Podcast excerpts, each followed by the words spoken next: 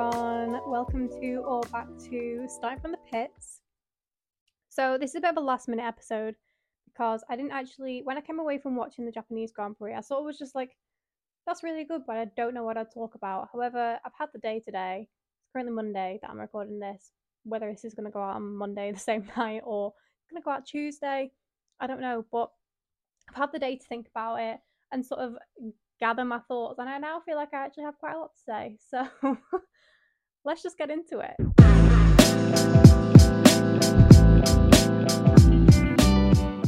So, other than the fact that it was quite an early start, getting up at 6 a.m., to be fair, I usually get up at about quarter to seven anyway. So, it wasn't that much of a difference. It was just the fact that it was the weekend, and I was like, you know. But anyway, had a thoroughly enjoyable morning actually. It was quite nice to have the day to just then get on with life. You know what I mean? I was a little bit lost after qualifying. I watched that and put it on my story on Instagram, and I was just like, "What do I do with my life now?" Like, feel a bit lost, don't know what's going on. But um, yeah, we got through the day, and I had a nap, and that was all I needed. That's all I needed. I just needed a nap, and then I was through with it. Overall, the race was actually really enjoyable. I mean, we saw McLaren up on the podium, which was double podium for them, back to back races absolutely unreal. Loved every second of that. Uh, and obviously, Max won, which, yes, anyway, we knew that was coming, we knew that was coming. With the 20 second lead, like he said, he said in Singapore, he was like, we'll be back with a 20 second lead, and here we are, back with a 20 second lead. So, yeah, along with the race being amazing as it was, there was some controversy among other teams. So, let's just dive into it. Okay, so starting off, we can't not talk about McLaren. I actually can't believe how far they've come this season. Like from going from P17 to back to back podiums and a double podium. I think the team in general has just done an absolutely incredible job. I I don't know, it's just I don't know what's gone on or what, but I just feel like everybody is just they are peaking right now to the point where we are like this close to a a, a win. Can be Monza all over again somewhere at some point but I'm excited for it. Now, while I do believe that the upgrades that they brought to the car have made a difference, I do think that the step back in performance from teams such as Aston Martin, who are obviously Red Bull's number one competition at the start of the season, I think their reduction in performance has kind of played into McLaren's hands a little bit. I don't know what's gone wrong with them, but everything just seems to have just taken a step back. And it's sort of, I don't know, I don't know how or what has happened with them, but it's just not working out for Aston Martin right now. That said, I do think that the upgrades have obviously had an effect on the cars, and I don't know whether this is just me overthinking it, but I do think that could have had an impact on the driver's confidence as well. But obviously, as the season goes on, the drivers adjust to the car, they get the setup right, so obviously that'll have something involved with it. But I do think, almost psychologically, if you feel better in the car and you feel like the team are putting the effort into the car, you are naturally going to want to do better and you will do better if that makes sense. So I think that the drivers are just sort of getting used to it. I don't know if that's just me overthinking it, but I do think that the impact of the team working hard is also having an impact on how the drivers are performing. Does that make sense? now, obviously, Oscar, unbelievable drive. The fact that he hasn't even driven at Suzuka before and he just puts it on the front row and then just gets a podium in his rookie season, like that is I was watching in awe, like this man is going to be world champion. I actually, I'm a little bit concerned, not concerned because I would be happy either way, but I feel like Oscar might get his first po- his first win before Lando. Controversial, I know. However, I just I don't know. I'd be happy. I'd be happy for either to be honest. But I feel like just Lando's been through so much with the team, and I feel like it would be a bit. What's the word? Bit sour maybe if Oscar just comes in and just gets a win before him. Like he's been with the team for a long time now. Do you know what I mean? I feel like it wouldn't cause a rift, but there would be rumours. but yeah, either way, I would like either of them to get a win. I'd be more than happy for Oscar, obviously.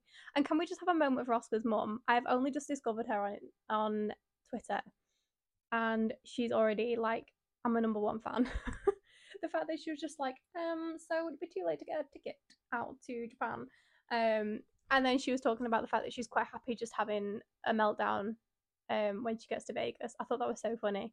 Um, and the the whole thing with her and Zach and who's going to buy her a plane ticket and everything, I thought was brilliant. So, Nicole Piastri, if you are listening to this, not I have no idea why you would be. But anybody who follows Nicole, who listens to this podcast, please go and tweet her and tell that she needs to come on because I have experience with parents who have elite athletes as their children. I actually did my whole dissertation on this at university. I um I specialised in sports psychology and parents in an elite sport were my topic of focus, I suppose. So um it actually really interests me and I feel like I'd have a really good conversation with her, but I digress. So, moving on, let's talk about Red Bull. So, this weekend they won the Constructors' Championship, which I'll be honest, I said this on TikTok, feel like Max has done that on his own. Don't come for me. I love Checo as much as the next person. I think he, you know, started the season off so strong, and I genuinely thought he was going to be like Max's closest competition, but I really don't think a team where Helmut Marko is involved would allow that. But yeah, like there was so much talk about Checo becoming the next world champion. Is he gonna, you know, contend for the title? And I actually think that this race has potentially been his worst one yet. Like it's just all gone downhill since summer. It's like Checo's been replaced with this new driver who just can't do it like the first half of the season. I don't know what's going on, but to go out on the first few laps and then just have completely, entirely poor judgment of where you're placing your car. Bearing in mind he's been in this game for God knows how many years, and he still can't position his car correctly to the point where he's then taking wings off people, and people are having to go into the pits to change parts, etc. Like I don't understand what his logic was with that. This that wasn't even the worst of it. it was just chaotic. Like the fact that he then had to go into the pits, retire because he just had too much damage to his car, because of his own fault, by the way. I think it was his own fault. I don't know whether it actually was, but that's what I'm the story I'm making up in my head. To then retire, get a penalty, and then to unretire, take the penalty, then to retire again 20 laps late. I just I didn't even know that was a thing. I, I didn't even know that you could retire the car then unretire it. I think it was because he didn't actually get out of the car, maybe, or take his helmet off, maybe. If he'd have taken his helmet off, he wasn't allowed to do it. But because he got out of the car and kept his helmet on, that was all okay because we all thought that he was going to go out and do a practice lap and just get some information on the car, which I kind of understand that then because he was 20 laps behind or whatever it was, however many laps behind he was. And it's like you're not in it for the race, but you're in it for the technical data. But just to go out there and take a penalty, which so then it won't get carried over to the next race, like that just seemed a bit, I don't know. It was a completely new rule to me, so Overall, though, I think Max and Sergio had completely different races this weekend, and Sergio's was a disaster, which that is what he said himself. As not my words, it's his words. but yeah, like I said, I was actually genuinely rooting for him so much this year. I love an underdog story, and it just hasn't come to light. And I do feel a bit so- sorry for him, a bit upset about it, but I just don't know. I don't know where the Checo from the start of the season has gone now. Like, do something. Just don't take everybody else out while you're at it.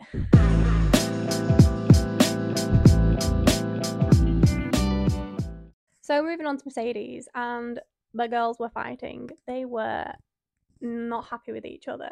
The Mercedes camp at the moment feels very cold. I'm getting cold vibes, and it's not it's not the thriving George and Lewis that we thought we were going to have.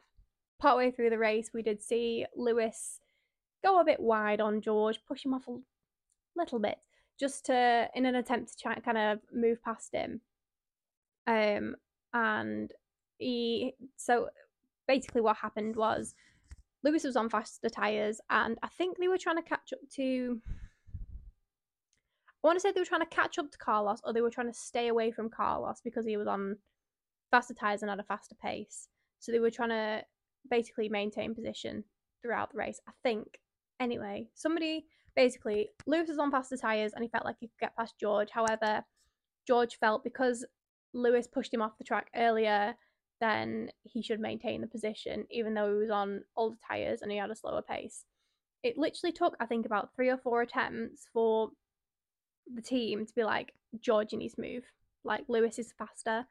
Um, and George even tried to pull a Carlos with the whole DRS thing, like he did last week, and which I thought was quite funny because Carlos was just like, mm, he's using my trick. So George was just a bit like, I think he was a bit miffed off, to put it politely and he's just it's not giving team spirit. Do you know what I mean? I'm not sure if anybody else saw it, but there was a clip going around Twitter and it was basically it showed I think Lewis was still sat in his car and it showed George getting out of his and there was just no interaction between them. It was like like usually they'll like fist bump each other or just a tap on the head or something like some sort of acknowledgement. There was no acknowledgement and it's giving Nico.